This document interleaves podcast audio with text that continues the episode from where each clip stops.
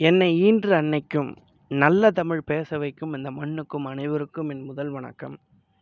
அபிநயம் அதாங்க என்னோட டாபிக் இந்த அபிநயன்ற விஷயத்தை நான் கேள்விப்பட்ட உடனே எனக்கு முதல்ல ஞாபகம் வந்தது லூயி பாஸ்டர் அப்படின்ற ஒருத்தர். ஏன் அவர் பேர் உனக்கு ஞாபகம் வந்துச்சு அப்படின்னு நீங்களாம் கேட்கலாம். லூயி பாஸ்டர் யாருன்னு கேட்டிங்கன்னா வேறு யாரும் இல்லைங்க. அவர் தான் ஃபாதர் ஆஃப் பாக்டீரியாலஜி அப்படின்னு சொல்கிறாங்க நுண்ணுயிர்களின் தந்தை அப்படின்னு சொல்கிறாங்க அவருக்கு அபிநயத்துக்கு என்ன சம்மந்தம் அப்படின்னு கேட்குறீங்களா? கரெக்டுங்க என்னென்னா லூயி பாஸ்டர் அப்படின்ற ஒருத்தருக்கு இவர் வந்து பால் முனி அப்படின்றவர் அவருடைய கேரக்டரில் ஒரு படம் நடிக்கிறார். அந்த படத்தில் ஒரு ஷாட் வருது. அவர் நோபல் ப்ரைஸ் வாங்கியிருக்காரு. யாருன்னா லூயி பாஸ்டர் நோபல் ப்ரைஸ் வாங்கியிருக்காரு. அந்த ஷாட்டில் அவர் வந்து வசனம் பேசுகிற மாதிரி ஒரு ஷாட்டுங்க. இந்த பால் முனின்றவர் டேரக்டர் கொடுத்த அந்த ரெண்டு பக்கம் வசனத்தை எல்லாம் படித்து முடிச்சுட்டு அதை மடித்து அவர்கிட்ட கொடுத்துட்டு பத்து நிமிஷமாக ஆக்டிங் பேசவே பேசாமல் வெறும் அபிநயம் மட்டும் முகத்துலேயும் உடல்லையும் கொடுக்குறாரு. நீங்கள் நம்பவே மாட்டீங்க. அந்த பத்து நிமிஷ காட்சிக்காக அவர் ஆஸ்கர் விருது வாங்குறாரு. அப்படின்னா எப்படிப்பட்ட ஆக்டிங்காக இருக்கும்னு யோசிச்சு பாருங்கள் யாரோ ஒருத்தர் வாங்கினதை இவர் உள்ளே எடுத்துக்கிட்டு நடிக்கிறாரு அப்படின்னா அவர் எவ்வளோ பெரிய ஆளாக இருப்பார் பாருங்கள் இப்போ அபிநயன்றது பேசாமலே கொண்டு வர்றது. நம்ம எல்லாருக்குமே அபிநயன்னொடனே நம்ம பரதநாட்டியம் டான்ஸ் அப்படின்றது மட்டும் ஞாபகம் வரும். ஆனால் அதையெல்லாம் தாண்டி உலகத்திலே அழகழகான அபிநயம்லாம் இருக்குங்க. இதெல்லாம் நீங்கள் முழுசாக அனுபவிக்கணும்னு வச்சுக்கோங்களேன். உங்கள் வீட்டில் இருக்க மனைவி கிட்ட உட்காந்து அவங்க குடும்பத்தை ஏதாவது ஒன்று தப்பாக சொல்லிட்டீங்கன்னு வச்சுக்கோங்க. அப்போ அவங்க முகத்தில் வரும் பாருங்கள் அபிநயம். அதையும் பார்த்து ரசிக்கலாம். நீங்கள் வந்து உட்காந்து அவங்ககிட்ட அன்பாக பேசி பாருங்கள் அந்த அபிநயத்தையும் உட்காந்து ரசிக்கலாம். அபிநயன்றது நம்ம டே டு டே லைஃப்பில் கூட பழகிற எல்லாத்துக்கிட்ட இருந்துமே நம்ம அதை அனுபவிச்சுக்கிட்டே வரலாம்.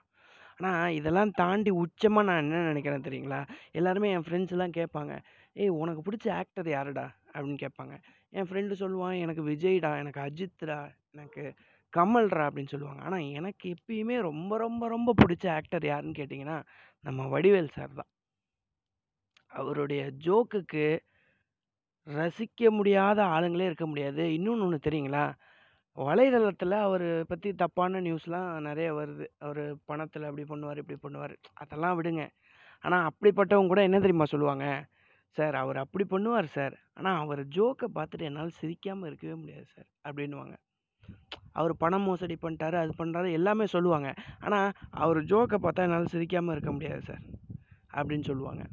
அப்போ தன்னுடைய எதிரி கூட தன் அவருடைய அபிநயமான அந்த உடலில் வச்சுக்கிட்டு அவர் பண்ணுற காமெடிக்கு சிரிக்காமல் இருக்க முடியாது அப்படின்னு சொல்கிறாருன்னா அவர் எவ்வளோ பெரிய நடிகராக இருக்கணும். எனக்கு ரொம்ப பிடிச்ச காமெடி என்னன்னு கேட்டிங்கன்னா சரத்குமார் சாரோட ஒரு படத்தில் வந்து தங்கப்ப தக்கம் அப்படின்ற ஒரு காமெடி பண்ணுவார் பாருங்க. அது எக்ஸலண்ட்டாக இருக்கும். நீங்கள் வேணால் அதை திரும்ப கேட்டு பாருங்கள் அவ்வளோ எக்ஸலண்ட்டாக இருக்கும் அந்த காமெடி. இப்போ அபிநயன்றது டான்ஸ் ஆட தெரிஞ்சால் மட்டும் காட்டுறது இல்லைங்க. அவருடைய ஜோக்ஸ் தான். ஒவ்வொரு படத்துலையும் ஒவ்வொரு அந்த தலை முடியிலேருந்து கால் நுனி வரையும் அவ்வளோ ஆக்டிங். எல்லாமே ஆக்டிங். அவ்வளோ அபிநயம் காட்டுவார். உடலில் இருக்கட்டும் மொழியில் இருக்கட்டும் பேசுறதுல இருக்கட்டும் உரையாடுறது இருக்கட்டும் பேசாமே பண்ணுற காமெடி இருக்கட்டும். ஒரு இடத்துல நின்று வெறும் வெத்தலை பாக்கு வாயில் போட்டுக்கிட்டு சவைப்பாருங்க.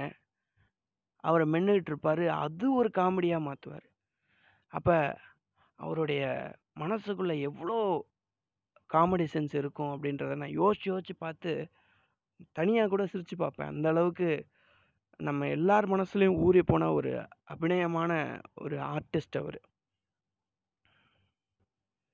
அப்போ இன்னொரு விஷயம் கூட எனக்கு ஞாபகம் வருங்க. எனக்கு அபிநயம்னு சொன்ன உடனே நான் ஒரு சின்ன ஷார்ட் ஃபிலிம் பார்த்தேன். என்னுடைய தந்தையார் அது சொன்னார். என்ன விஷயம்னு கேட்டிங்கன்னா ஒரு ஹஸ்பண்டோடைய முகத்தை காட்டுறாங்க.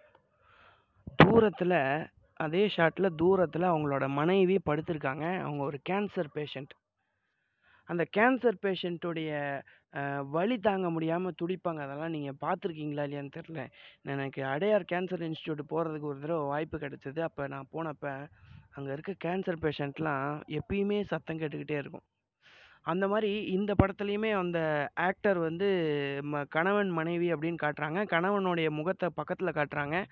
கொஞ்சம் தூரத்தில் அவங்க மனைவி படுத்திருக்காங்க. கேன்சர் பேஷண்ட்டாக இருக்காங்க. வழியில் பயங்கரமாக துடிக்கிறாங்க.